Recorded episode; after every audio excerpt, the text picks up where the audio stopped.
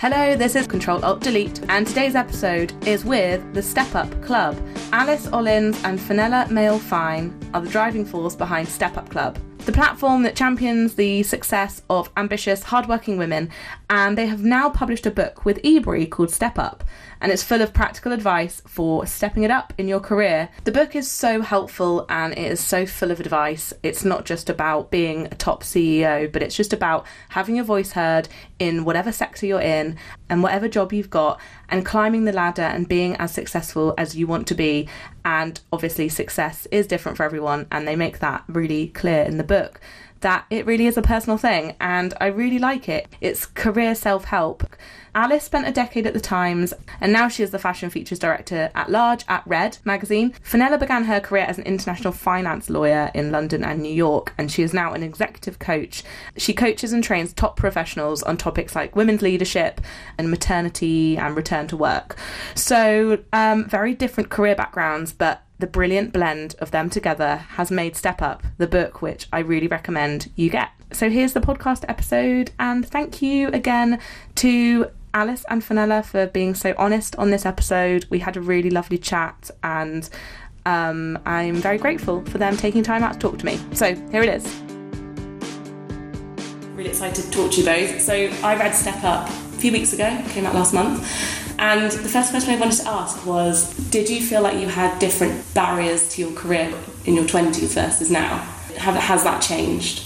Well, I think as two women, I'm, Alice. I think um, I think things change constantly, and I think something that we feel that's unique about Step Up is that we're very we come from very different career backgrounds, so our kind of pressures and um, our careers have evolved in very different ways. And, and, between our 20s and 30s, personally, for me, there's been a huge change. I mean, I look back at myself in my 20s and I think about the fashion assistants now that I work with, and there's that just constant kind of fear and like hope and all these feelings that you keep inside your head and you're not really able to communicate them because you don't feel in a position where you can speak and I think that's something that I now communicate to my team who I work with and try and empower them not only because of step up because of just thinking back to myself and how I was then and I think youth can be something that makes you feel insecure and actually that's um, not true at all. And I think something we talk about a lot in the book is how you can like reverse mentoring and the importance of kind of young people and the impression, and especially now with kind of digital media and all these kind of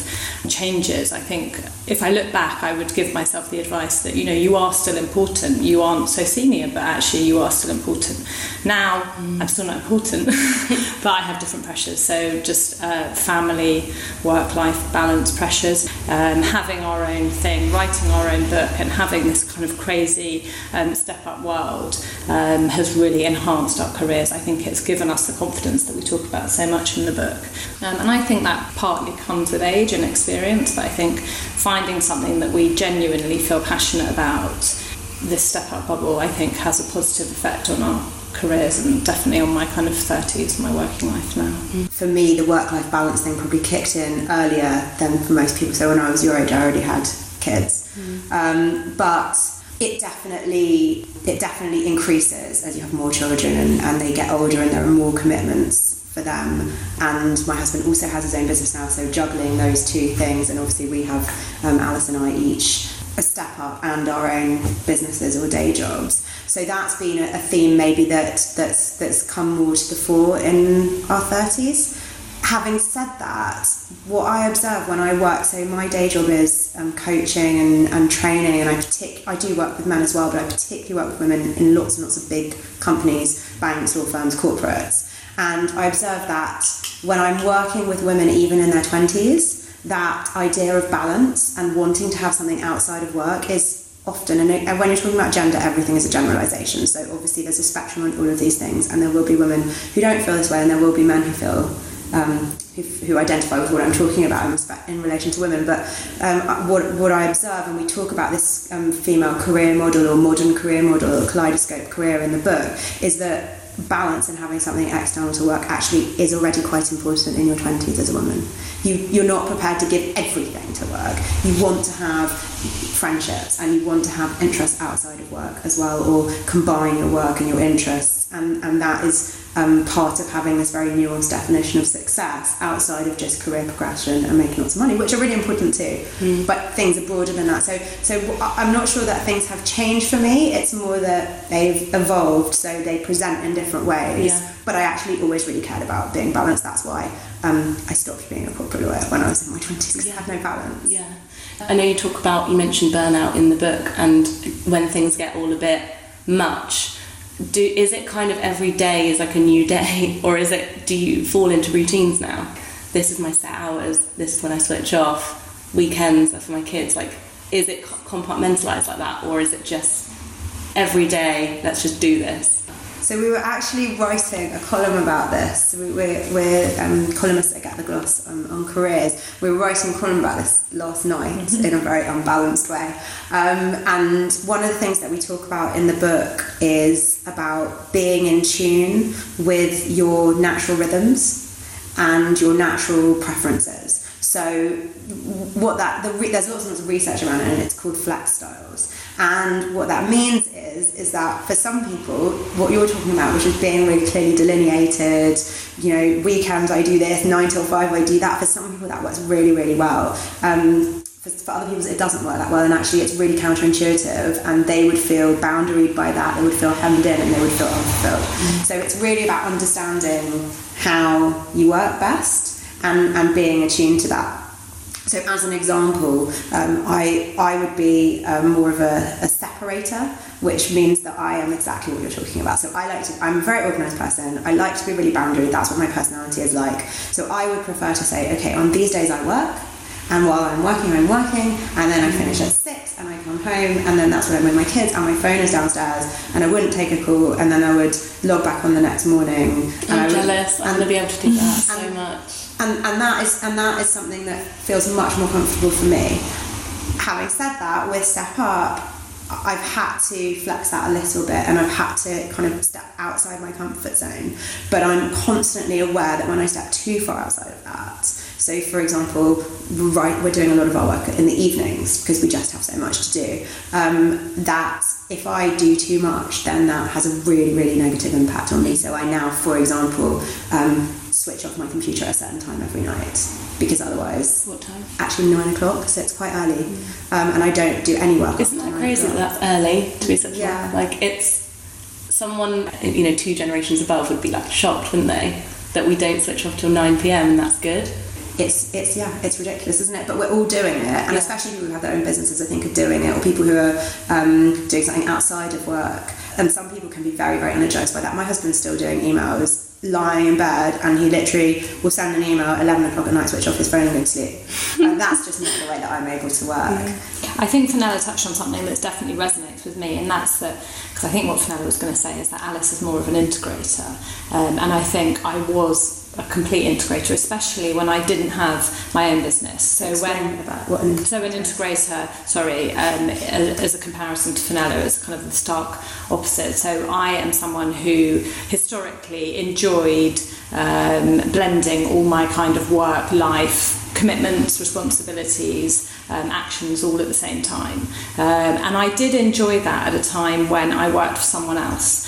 So in my job when I was at the Times and uh, also kind of at Marie Claire and Red all my writing jobs. Um, because when I was at work, I was able to write produce what I had to produce, and it was always a very confined, finite kind of product that I could then just send on to somebody else who then subbed it or laid it out onto the page. When I left work, if I needed to action something on an email, it didn't feel very pressured. It was something that I could easily action mm-hmm. and then switch my brain off from. Since the kind of evolution um, of Step Up, and especially since the book's been launched and everything's really kind of moved up a gear, I actually feel incredibly stressed by that blended approach. Um, and I actually felt in September when everything launched and that I actually felt overwhelmed. I got to a stage where I'm actually not enjoying this. And I did exactly what we say in the book, and that's that I moved I, between different kind of flex styles. So now I really try to separate my work and my life. I don't feel energized by blending them, I actually feel stressed by that. Um, and so now I try to do what Phanella does, and I, I don't check my emails when I'm with my kids, or even when I'm not with my kids. If I'm just walking down the street, I don't do it and email at the same time because it just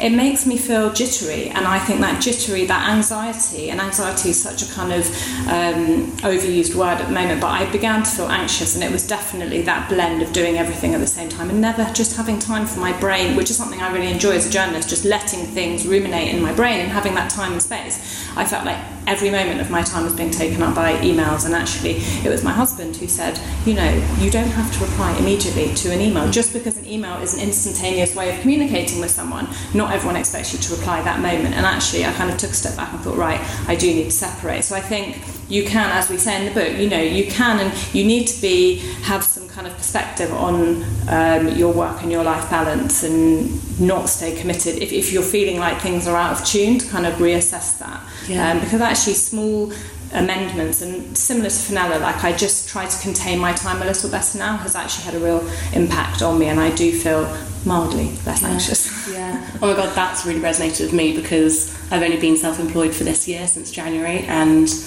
it's like it, you can kind of make your actions worse in a way. Like if you mm-hmm. reply straight away, then people expect exactly. you to reply straight exactly. away, and then if you don't, they think, oh, where is she? Or and I, don't. I always feel like there's always something to be doing, yeah. but then that's the same with everyone. And I'm not saving the world. I'm not Hillary Clinton, but there's a really um, good model which we talk about in the book, which comes from Stephen Covey's um, work on the seven um, habits of highly successful people. Actually, there's loads of good stuff in that book. Um, but one of the models that we use, which is really, really helpful when you're thinking about that, is his story about the rocks. Do you know that story? So it's about a professor, and he is standing in front of the class, and he has a kind of he's got a jar, and he puts a load of big rocks into the jar up to the top, and then he says, "Is the jar full?" And they say, "Yes," because it's full of rocks. And he says, "Well, actually, no, it isn't." And he puts a load of pebbles in, and they kind of fall in the gaps around the rocks. Is it full? No, because they're not idiots. They know it's not full now. So they say no. They, he puts in and he puts in sand, and then he does it again and he puts in water, and now the jar is full. And he says to them, What am I trying to show you with this analogy?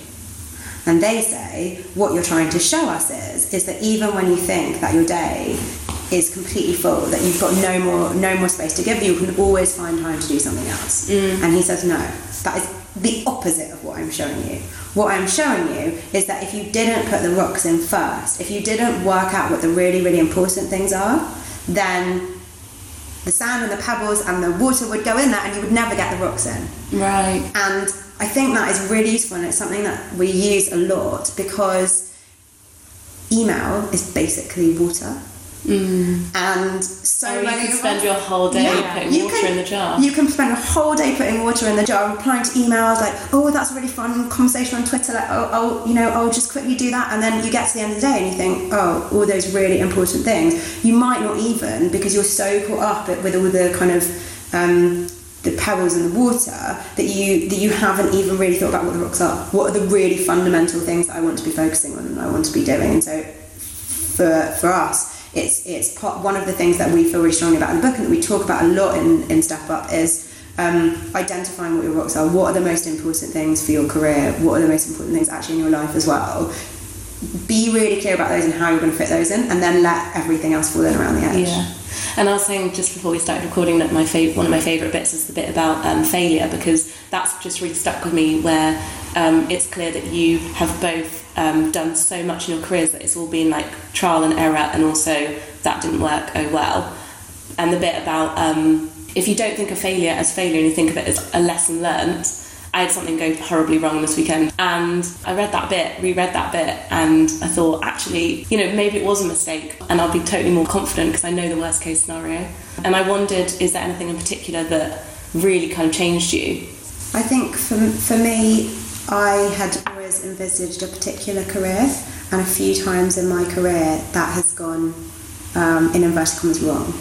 Uh, so I had always pictured myself as a lawyer because I used to watch Ally McBeal, and Ally McBeal was really cool and it looked really fun, and I was going to be Ally McBeal. And then I went, and it just wasn't like that. It was really um, difficult, really, really difficult.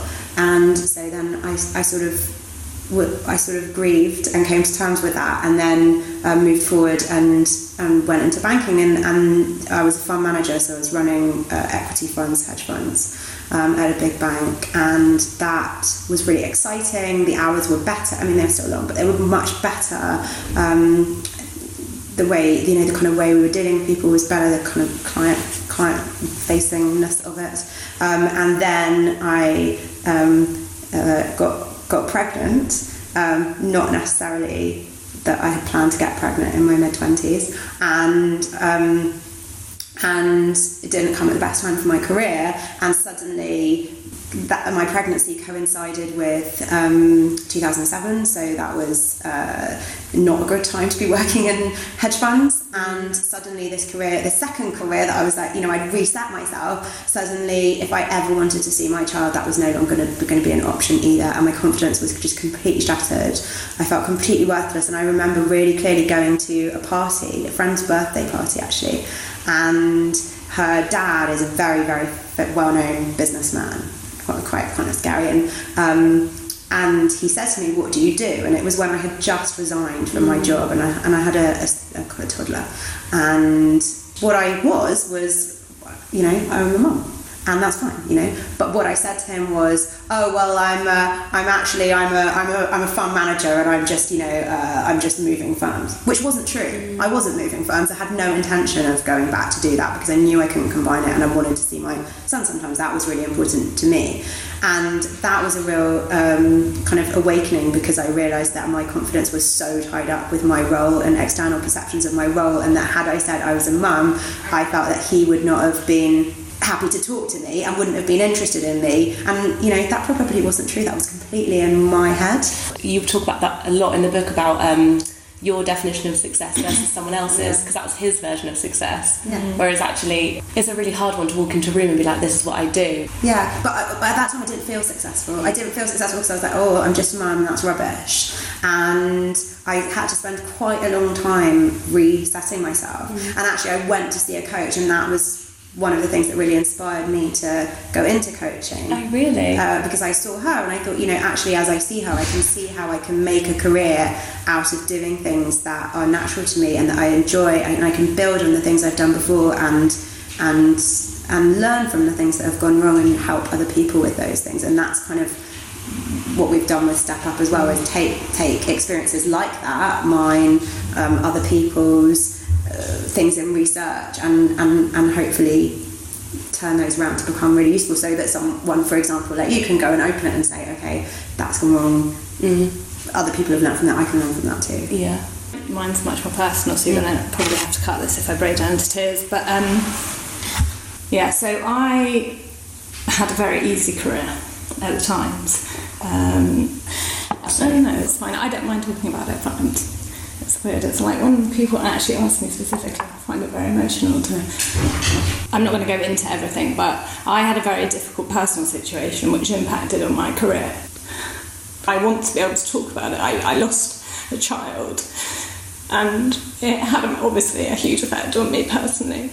And writing the book, I didn't realise it at the time, but it was a huge kind of, in a way, like a release for me because I was able to draw on a lot of stuff that had happened about overcoming difficult situations. And I think something that I feel very strongly about and that all this is doing is just putting loads of extra money in my emotional bank, basically, because I am the emotional one and now I'm crying again.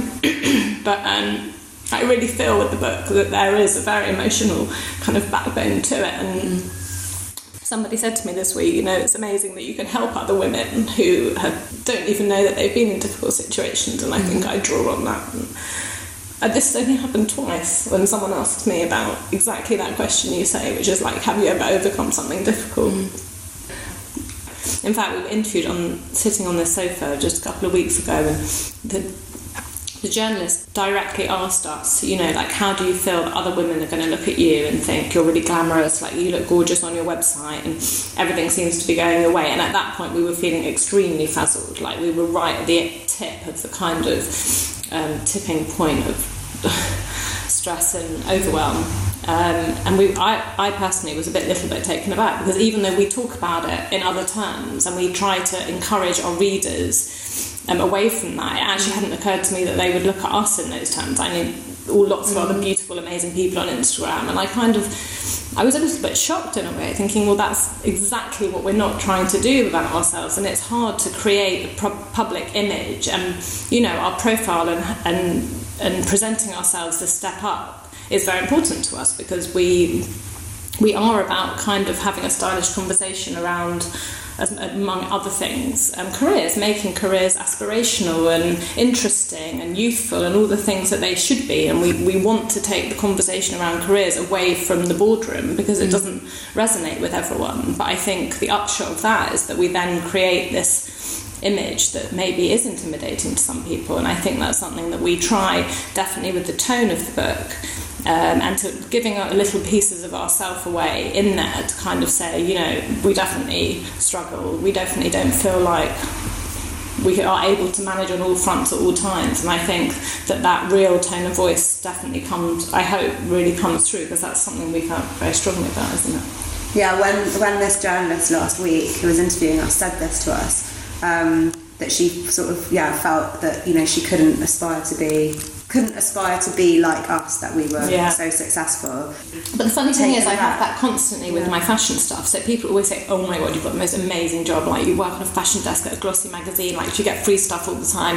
Um, you know, do you go to the shows? Do you do all that stuff?" But I just think maybe it's like it's just not in my personality to think of myself like that. Like i, I like to deflect the attention away mm. in that capacity. And I, I suppose with the fashion thing i can always say well yeah but you know there's loads of other stuff that goes on and yeah. um, but i think it was maybe because i hold step up very closely to my heart and i think that we've put so much of ourselves in it. So i think when you're talking about i don't know but something about that like it's our thing. When we so carefully building it because we're conscious of so many things about women and that, the, the, whole point of it is to build other women up is to not make other women feel insecure yeah so. but I mean you know when, when people say that to me when I'm coaching similarly yeah, I always say to them you know um, you know what what is it that you know what is it about my career that you think is so amazing because um, you know, I can tell you very honestly that there are lots of things in my career that, that are really that are really not, and often it doesn't only encompass my career, but you know, my um, my three children and my you know my my sometimes when I see individual clients, I have a consulting room at home, so they see my house, that kind of thing, and they mm-hmm. see this kind of picture perfect um, uh, life that they mm-hmm. think that they would like to inhabit, but the reality of it is, you know, I'm not saying that it's so terrible, but the, you know, the, the reality of it is not that. We've yeah. all got, we've all got uh, um, another an, another kind of model that we use in the book in one of our workouts is um, the um, pie chart of your life. And your life is separated into lots of different bits. So, um, and for different people, there probably will be different bits in there. So, work, um, health, family, hobbies, all different things like that. And nobody has 10 out of 10 on every single piece yeah. of that pie. Nobody does. I know you talk about this in the book about you have to kind of say, pat yourself on the back and say, I've worked really hard for this. There's nothing wrong with that. It's a really weird topic, the whole like uh, lucky versus not lucky, and I think people get backlash sometimes. Like Victoria Beckham said in the Style magazine recently, like, I'm not lucky. And a lot of people were like, well, you are because you were there in the right time, right place. And I know that's harsh, but people are quite mean about the luck thing. I don't know what I think actually about that yet. I don't know how much of my success is luck. Um, but I do believe in, in sitting down and being like, you did well today. We talk about luck in the book, um, and we talk about it in the sense that you shouldn't use luck as a kind of validation for how well you've done. So we are all lucky, and we're all unlucky in life. You know, you can't you can't Victoria Beckham has been lucky. I mean, it's a fact of life. But equally, she might not have you know, it's about how you um, build on that luck, how you take those moments. I was lucky that I was at the times being a work experience being paid for no- nothing when they suddenly needed someone longer term. Well, I said that once to my boss, and she's like, "Yeah, but you were also just really good. So if you weren't good, I wouldn't have given you the job." Well, which is a nice thing for her to say. But I think, you know, there'll always be luck lurking about, but also you have to. Um, you have to work hard. You have to You have to make your own. you have to make your own luck and then you have to then appreciate exactly what you're saying what you've achieved and not defer to luck and it's something kind of uh, innately female I think to and it's that deflecting thing again to um, say that you've been lucky when actually you know deep down that you've worked bloody hard for that promotion and to be able to say and it takes confidence to say I actually worked really hard for that, and I think I really deserve that promotion. I'm really happy, rather than say oh, I was just really lucky. You know, they Yeah. obviously liked me that one moment on the day. Uh, so I think that luck and using luck in those terms is kind of um, linked into confidence, and what we try and do is uh, highlight that. I really liked that bit. Yeah. Because I, I wrote for the pool recently about self promotion and kind of being like, I self promote myself. I'm not ashamed anymore of being like, here's my thing. It's like, I worked so hard on this thing. Why would I not? But then that's, I think that's creating luck. Like, the more times you kind of put yourself out there, someone's stumbling across you, luckily, you've done that. I think there's a really big difference between luck and the environment that you're in. So, um, as an example, when I'm working with people who are bankers now, if I'm you know coaching in a bank, they might say, "Well, you know, those people ten years ahead of me were just really lucky because." You know the environment was different then, and you could make their bonuses and blah blah blah. And now, yeah, and you know houses were cheaper and you know mortgages were, were easier to come by, and and they're they're really really lucky. Well, yes, they were operating in a different environment. That's that's absolutely true, but you have advantages now that they don't have that they didn't have. So, for example, um, what you've done would have been impossible 10 years ago. Because social media didn't i mean it existed but in a very basic format. You know Yeah. the, the ability to promote yourself on no budget didn't really exist. So yes we're all operating in different environments and with different life circumstances. Um, we've all had different starts but at the end of the day whether you are successful or not a lot of that is down to what you personally do. It, it, it just is. And Because you can have have- a lucky start and then it can tail off of quite course, easily. and so and so many people are in that in that situation, and it's amazing how people who have been, um, you know, I'm wary of using the word successful because we're quite conscious that success is often used in a very particular format of power and money, and that's not necessarily what I mean by success. But it's amazing how people who are successful tend to continue to be successful, and success begets success, and that can't be just luck. And we know from research that not only are women more likely to attribute things to luck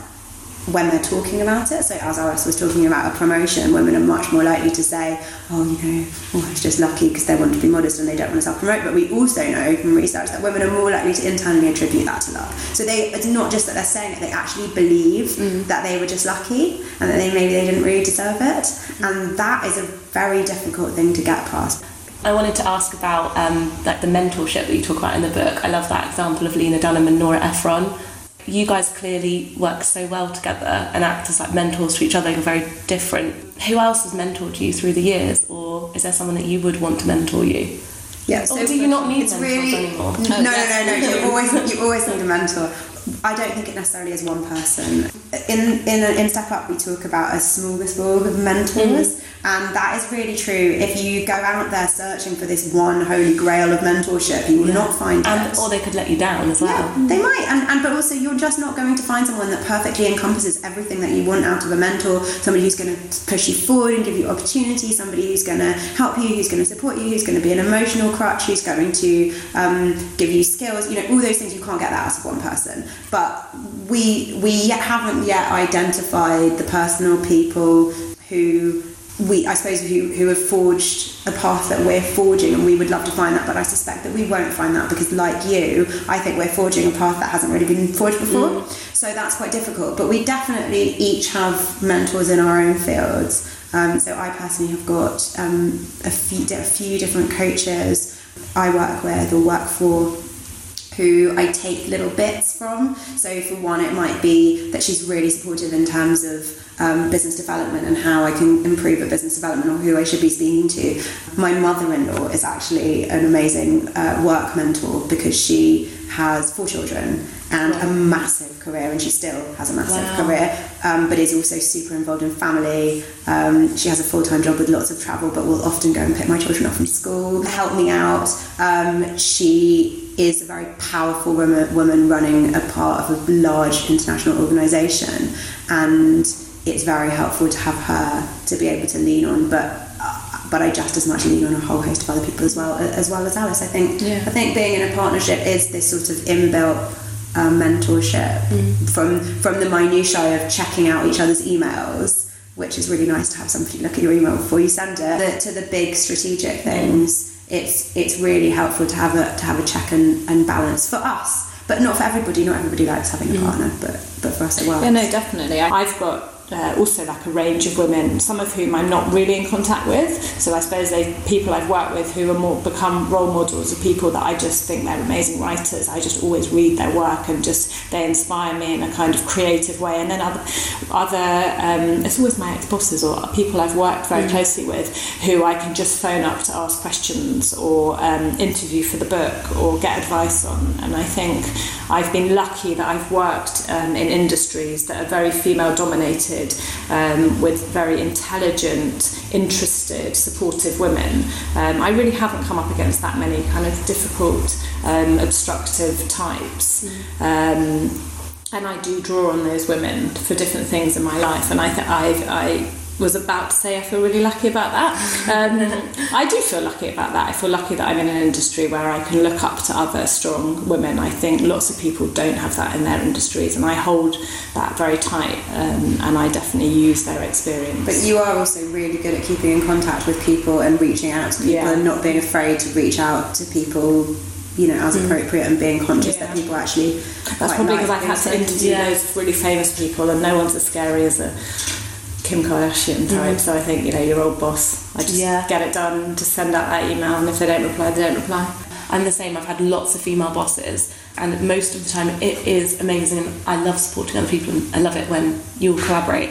For a lot of people, I think after reading this book, like it is possible to work really closely together and not have any element of like weird competitiveness or um, I have seen that happen, and I've seen that happen with people that work very closely together. Someone was I was talking about partnerships with someone recently, and she's in a partnership herself, and I think she just I haven't even told you this, but it's just it's a good description. She said we're both really competitive for what we do, not against each other, and I, I think that's that. exactly how we are with Step yeah. Up. Like we're really really competitive. We really want it to get out there. We want it to be brilliant. We want it to be a bestseller. I mean, who you know why would you not want your book to be a bestseller? Um, but we're not competitive against each other. And I think that that kind of positiveness that we just push all of those energies and feelings into step up to push step up forward and there's no point in being competitive with each other because we're different we've got different skills so um, it always amazes me how much when I work with people in corporates how they're you know that queen bee